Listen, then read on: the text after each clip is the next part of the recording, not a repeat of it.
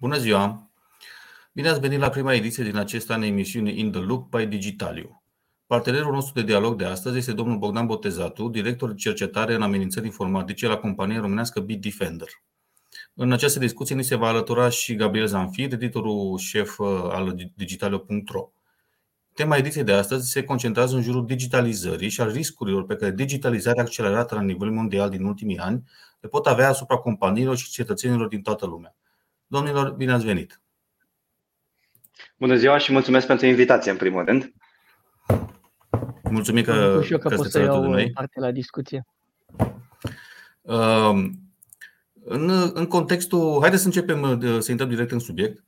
În contextul în care uh, în lume, cel puțin în ultimii trei ani, au marcat o digitalizare accelerată și uneori poate excesivă a anumitor domenii și a societății, economiei, industriei și mai departe, uh, se pune și problema în care această digitalizare poate fi dublată și de un risc uh, și de o asigurare a discurilor din punct de vedere cibernetic. Din acest punct de vedere, prima întrebare pe care vă adresez este: este corect să afirmăm că riscurile cibernetice cresc pe măsură ce crește gradul de digitalizare și sofisticare a unui sistem sau unei economii? Da, e adevărat, din păcate, pentru că aceste riscuri se diversifică pe măsură ce adăugăm tehnologii noi la infrastructura pe care o avem deja în momentul în care facem primul pas, când conectăm un calculator la internet, deja ne expunem uh, unei plaje de atacuri mult mai mari decât dacă am avea dispozitivul respectiv uh, offline. Pe măsură ce uh, complexitatea uh, infrastructurii crește, pe măsură ce adăugăm noi tehnologii, pe măsură ce interconectăm diverse uh, puncte de lucru la uh, această infrastructură, deschidem Uh, porți de acces lumii întregi către infrastructura aceasta și uh, dacă nu luăm măsurile de securitate necesare, ne putem trezi cu acces neautorizat în, uh, în infrastructură. E un lucru foarte clar care trebuie privit cu maximă îngrijorare atunci când facem planurile arhitecturale pentru o infrastructură și pentru planurile de reziliență la atacuri cibernetice din exterior. Am putea face. Uh, uh, da, Gabriel. Nu, continuă. Uh, am, am putea, din punctul ăsta de vedere, să, să ne referim un puțin strict la România. Cam pe unde s-ar afla România din, uh, din acest punct de vedere? Într-o ierarhie, să spunem, a țărilor în care Bitdefender este prezent. La zona de uh, digitalizare și de uh, accesibilitatea serviciilor nu o ducem nici foarte rău, nici foarte bine. Suntem uh, mediu digitalizați, uh, în schimb avem o penetrare a internetului în uh, urban și în rural destul de mare față de restul lumii. Uh, din uh, ceea ce am observat noi la nivel de atacuri cibernetice, de exemplu, nu stăm nici mai rău, nici mai bine decât restul lumii. Uh, asta probabil și din cauza faptului că internetul nu are granițe geografice, nu e o, o, o locație pe care să o putem proteja cu ceva bariere naturale, ci pur și simplu ceea ce se întâmplă pe internet se întâmplă și în România, pentru că și România este parte din internet. Um, la ce stăm noi uh, un pic mai rău uh, față de țările foarte avansate din Europa, de exemplu, e uh, felul în care instituțiile statului sunt interconectate, de exemplu, cu cetățeanul și accesibile cetățeanului. Există acești pionieri ai, ai Europei, cum ar fi Estonia sau Belgia, de exemplu, care și-au format o reputație în, um, în Europa prin faptul că au liberalizat un pic accesul la ceea ce se numește e-guvernare. Îi dau voie cetățeanului să interacționeze practic cu majoritatea serviciilor uh, disponibile uh, în plaja guvernamentală din fața unui uh, dispozitiv conectat la internet. Pentru că ai adus în discuție interacțiunea statului cu cetățeanul și aici statul se străduiește în ultimii ani să vină cât mai aproape de, de noi și avem câteva proiecte interesante, unele ajunse cumva într-un stadiu de, de accesibilitate deja pentru cetățean, cum e uh, ghișeul.ro, care uh, e în curs de, uh, de integrare și cu platforma pentru identitate digitală. Uh, aici aș vrea să ajung la uh, identitatea digitală pe care încă mulți dintre noi nu o avem, cel puțin ca persoane fizice. Uh, ce riscuri credeți că vor predomina exact în momentul în care marea majoritate a cetățenilor uh, vor avea o identitate digitală în, în mod uh, integrat, ca să zic așa, și cu un portofel electronic, cu o monedă digitală. Ne putem aștepta să asistăm la o creștere masivă a uh, atacurilor vis-a-vis de identitățile digitale ale noastre. Acestea sunt niște întrebări foarte valide și aș vrea să începem un pic prin a lămuri ce înseamnă identitatea asta digitală, pentru că Uh, ăsta e, un, unul din marele, e una din marile aspirații ale uh, uh, guvernelor atunci când vorbesc despre uh, oferirea de servicii ale uh, către uh, cetățeanul de rând. Identitatea digitală e felul în care noi ne autentificăm în fața uh, autorităților statului fără să fim prezenți la ghișeu. E felul în care uh, noi ne arătăm că suntem cine suntem în fața unui dispozitiv mobil, nu în fața unui funcțional. Și lucrul acesta se întâmplă în general printr-un act de identitate cu acele capacități biometrice pe care, um, care au fost introduse în România prim, inițial în, uh, în primele pașapoarte biometrice eliberate cu foarte, foarte mulți ani. Um, uh, cred că aceasta este cheia uh, digitalizării în România. Faptul că întâi va trebui să avem această identitate digitală care să ne permită pur și simplu să introducem actul de identitate într-un uh, calculator și să-i demonstrăm statului român că noi suntem persoana pe care statul român o așteaptă să interacționeze la, uh, la acest ghișeu virtual. Dacă acest lucru se face corect și se face cu actul de identitate, uh, nu cu un username și o parolă și pur și simplu atât, riscurile scad foarte mult. Scad riscurile de fraudă, scad riscurile în care o altă persoană își asumă identitatea noastră Uh, pentru că ne-a aflat numele de utilizator și parola. Um, lucrurile capătă o altă importanță atunci când uh, avem această componentă lipsă. În cazul în care uh, facem autentificarea pe nume de utilizator și parolă, riscurile sunt un pic mai mari pentru că nu e așa.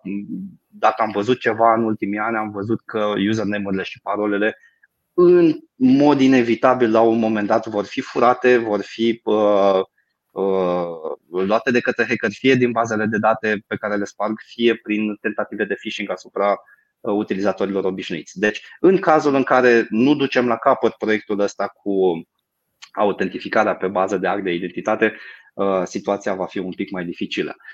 Un alt, un alt risc foarte mare e cel în care apar vulnerabilități Uh, nedetectate în uh, infrastructura care asigură funcționalitatea acestei platforme și care, nereparate la timp, le-ar permite atacatorilor informatici să se strecoare uh, în, în infrastructură și să fure date. Dar cred că în acest moment cel mai important lucru pe care trebuie să-l avem în vedere când vorbim de o astfel de infrastructură e scalabilitatea.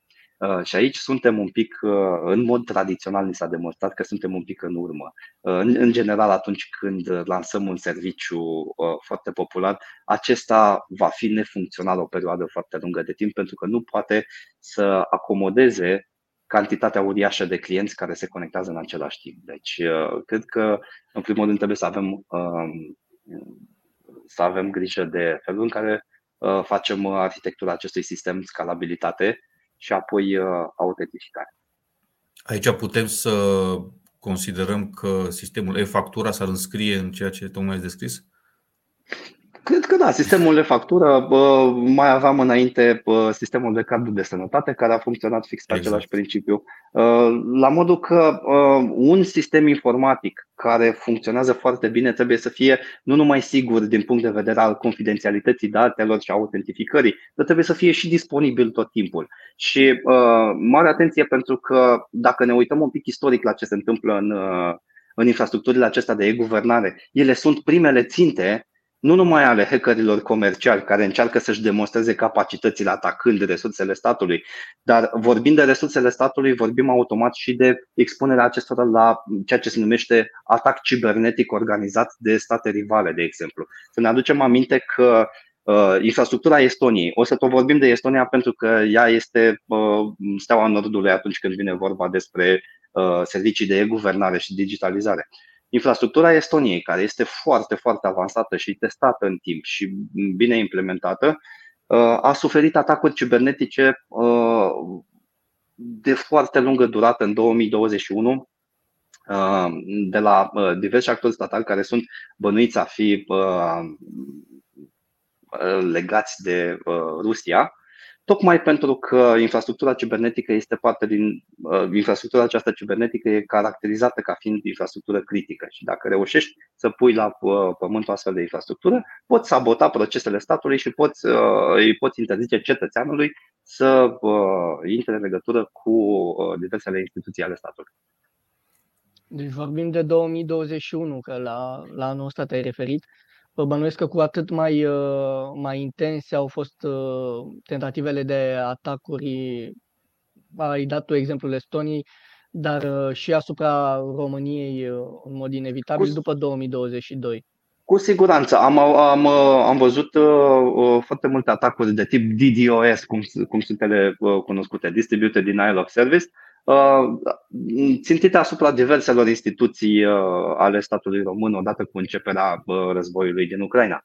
Um, acesta, chiar dacă nu sabotează ceva proces foarte important acum, pentru că nu e așa, nu, putem, nu, nu ne putem integra foarte mult cu aceste instituții pe partea de digital, dar demonstrează capacitățile de război și se vede ca un fel de amenințare pentru pentru diverse instituții ale statului că atacatorii cibernetici au capacități și că nu se sfiesc să le folosească.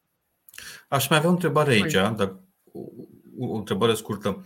Este greu pentru o companie să identifice sursa unei amenințări uh, uh, cibernetice? Sau mai degrabă, cât de greu este să identifice sursa? Spune cu exactitate, atacul a venit din Iran, din Rusia, din uh, SUA, din Franța sau din altă parte.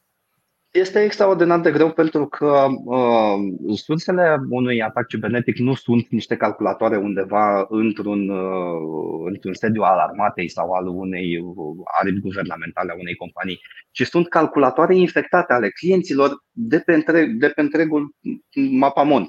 Practic, uh, atunci când se construiește o astfel de armată de uh, dispozitive infectate, uh, un, o grupare de atacatori cibernetici încearcă să preia controlul mai multor calculatoare sau dispozitive conectate la internet din casele oamenilor.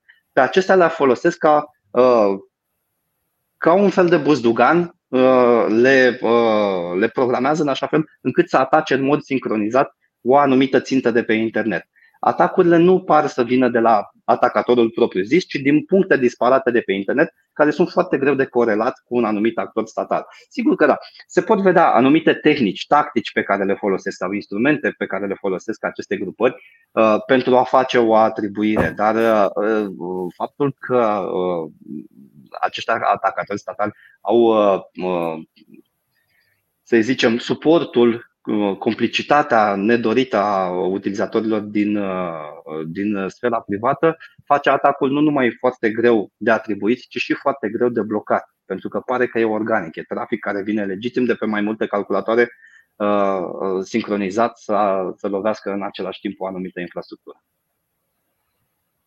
Deci e o problemă și de responsabilitatea utilizatorilor până la urmă.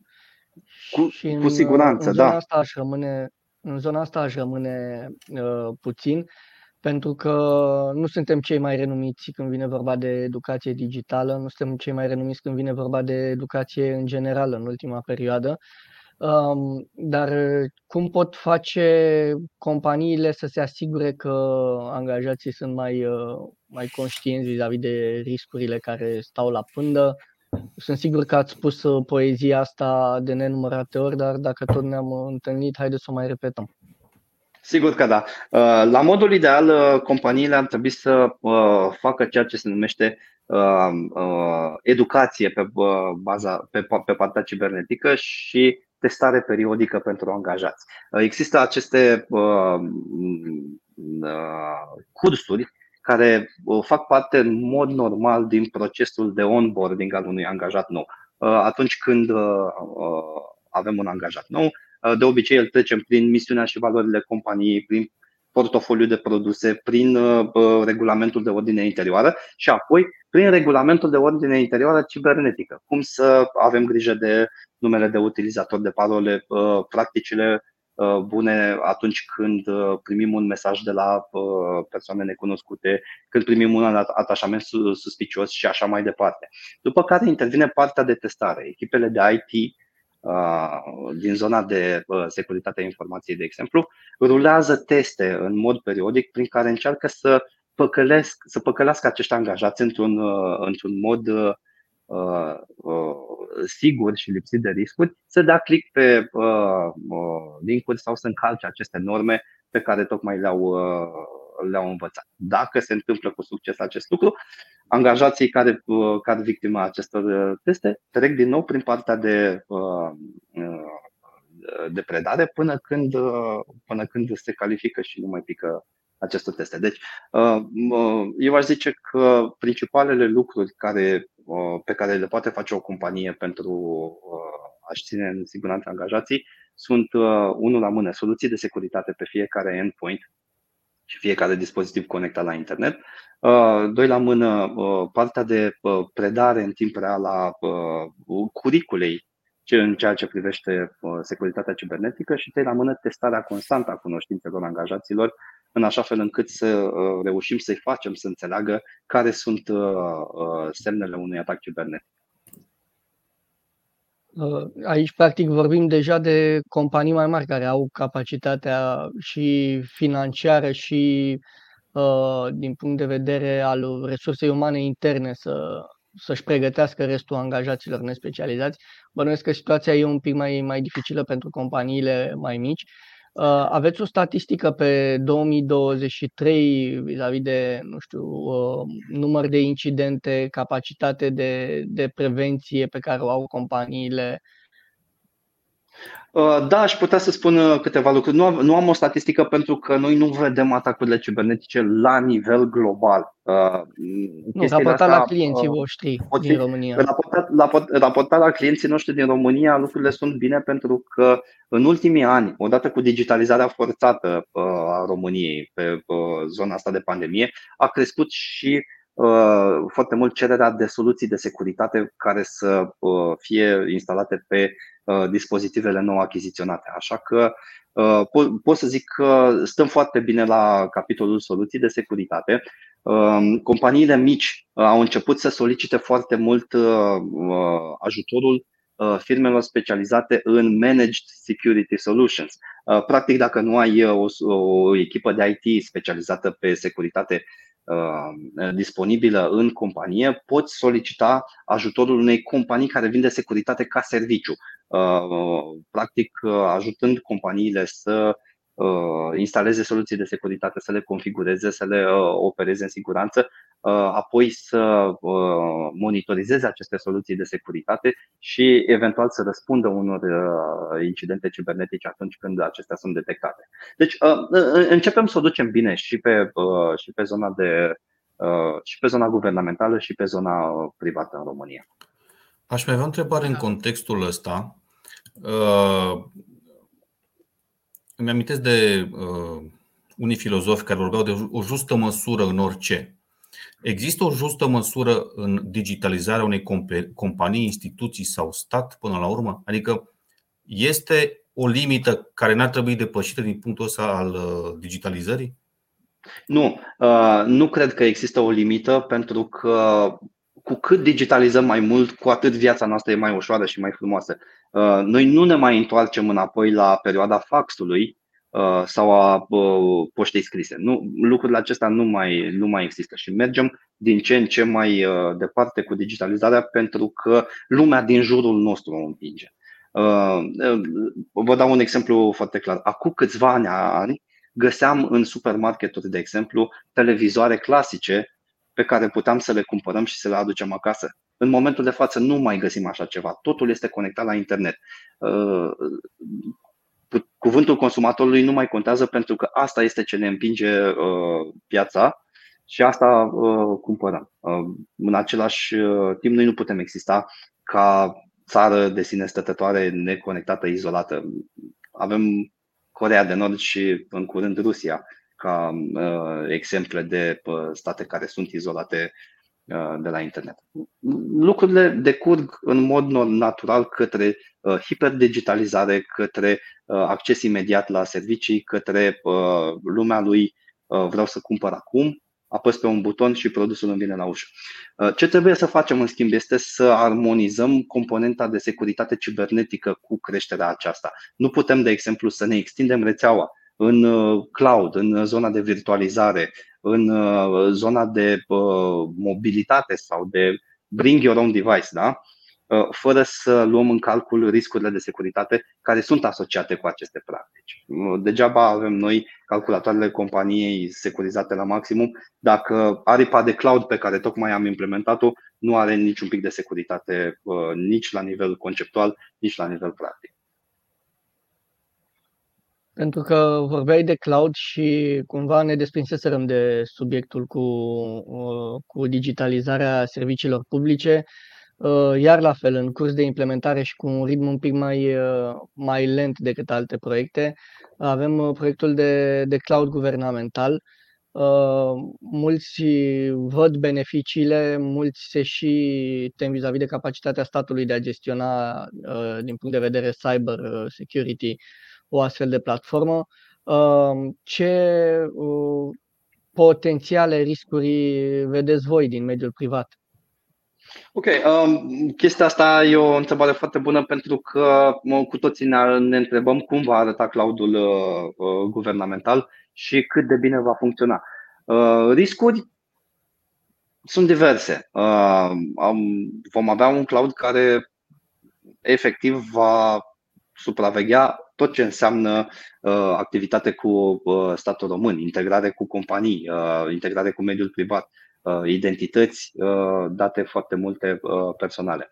Importante, importante sunt două lucruri aici. Unul la mână să, fim, uh, să ne asigurăm că uh, acest cloud este proiectat corect, în mod corespunzător și că uh, informațiile stocate pe cloud sunt uh, uh, protejate în mod corespunzător și în tranzit și atunci când uh, uh, sunt, uh, cum se numește, at rest, da? când sunt uh, uh, în conservare. Și uh, trebuie să ne asigurăm că cloudul este suficient de scalabil încât să nu pice la un moment dat și să ne trezim că suntem complet deconectați de ceea ce înseamnă identitatea noastră, de ceea ce înseamnă uh, datele noastre, de ceea ce înseamnă interacțiune cu serviciile Uh, pe care, uh, pe care speram să le accesăm de la distanță. Um, ca o chestie secundară aici. Știți cât durează în București să-ți obții un act de identitate? Bă, la câteva zile. 30 de zile până la prima programare, apoi încă câteva zile pentru eliberarea actului. Uh, cred că trebuie să începem Uh, tot procesul ăsta de digitalizare cu un pic de logistică, de curățenie de asta de logistică. Trebuie să ne asigurăm că utilizatorii au infrastructura necesară, care să funcționeze tot timpul, care să fie securizată și că au acces la cheile cu care intră în uh, respectiva infrastructură. Pentru că dacă în momentul acesta durează 30 de zile să-ți primești cheia de acces în infrastructură, s-ar putea să nu-ți convină foarte mult că uh, nu mai ai uh, uh, opțiunea mersului la ghișeu. Și o altă problemă. Uh, noi facem un cloud Uh, chestia asta nu ține de securitate, ține un pic de bun simț. Uh, noi facem un cloud uh, și așteptăm ca cetățenii să-l folosească. Trebuie să ne asigurăm că nu creștem diviziunea aceasta digitală dintre urban și rural. Noi încă mai avem uh, exact. un procent semnificativ de oameni care locuiesc la țară, care uh, vor avea oarecare uh, probleme atunci când uh, Uh, se vor confrunta cu accesarea acestor servicii, pentru că foarte mulți uh, utilizatori nu au un calculator personal acasă, dar au un telefon mobil, de exemplu. Uh, trebuie să ne asigurăm că acest serviciu este accesibil de pe mai multe platforme, de pe mai multe tipuri de conexiune de date, în așa fel încât să-i aducem pe toți beneficiarii la această masă. Trebuie să ne asigurăm, practic, că acest proiect aduce cererea și oferta la aceeași masă. Da? Oferim utilizatorilor acces și utilizatorii uh, vor cere servicii. Asta înseamnă practic că statul va trebui să ofere niște garanții foarte serioase cetățenilor săi care îl susțin, care îl fac să existe, că datele lor și informațiile personale nu vor fi la un moment dat periclitate, exact. inclusiv poate din cauza unui actor rău intenționat din interiorul statului. Și în interior, de exemplu, pentru că mă uitam pe acest proiect și una dintre chestiile foarte importante este jurnalizarea. Da? Jurnalizarea înseamnă că utilizatorul va ști de fiecare dată când acea, acele informații care îi aparțin sunt interogate. Transparența aceasta va ajuta foarte mult la câștigarea încrederii, pentru că în momentul de față noi privim oarecum cu scepticism tot ce înseamnă datul de informații pe internet. Și asta e un lucru bun, pentru că în, în acest moment confidențialitatea informațiilor și intimitatea, așa cum interacționăm noi cu internetul, sunt oarecum deficitare.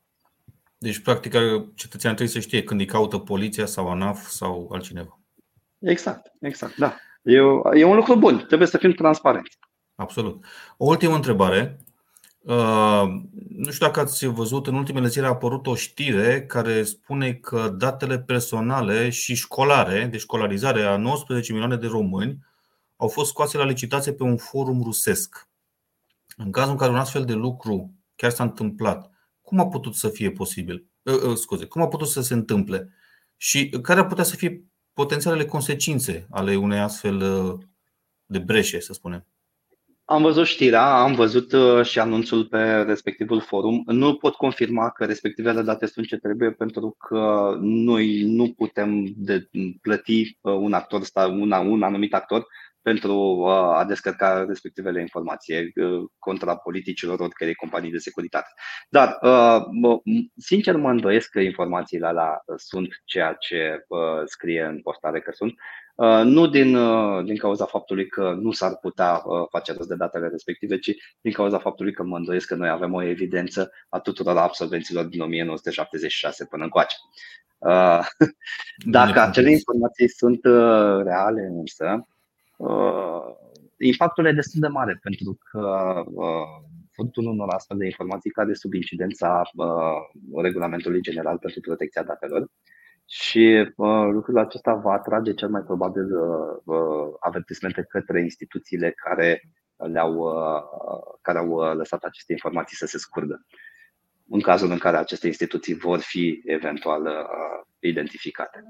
Dar uh, uh, un lucru foarte important pe care oamenii trebuie să-l știe este că informațiile care fac parte din breșele acestea de securitate sunt agregate de către hackeri și uh, uh, un pic de aici, un pic de aici, un pic din altă parte, uh, acești uh, infractorii cibernetici reușesc să uh, compileze respectivele informații și să ne facă un portret destul de bun a cine suntem noi în, în zona de digital. Uh, mare atenție când primiți uh, mesaje uh, pe e-mail care par să vină de la instituții. S-ar putea ca o anumită instituție să fi fost compromisă, baza de date să fi fost descărcată de actori cibernetici care apoi impersonează respectiva instituție sub diverse pretexte. Atunci când uh, sunteți uh, confruntați cu așa ceva, vi se cer informații confidențiale, cum ar fi uh, adrese copii după buletin, puneți mâna și sunați uh, la numărul de telefon al instituției, nu trimiteți documente pe internet.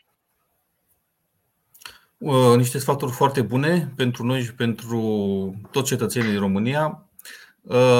Eu vă mulțumesc că ați fost alături de noi astăzi. Cu mare drag rămâneți în siguranță.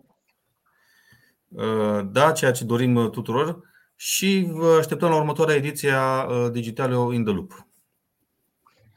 Numai bine!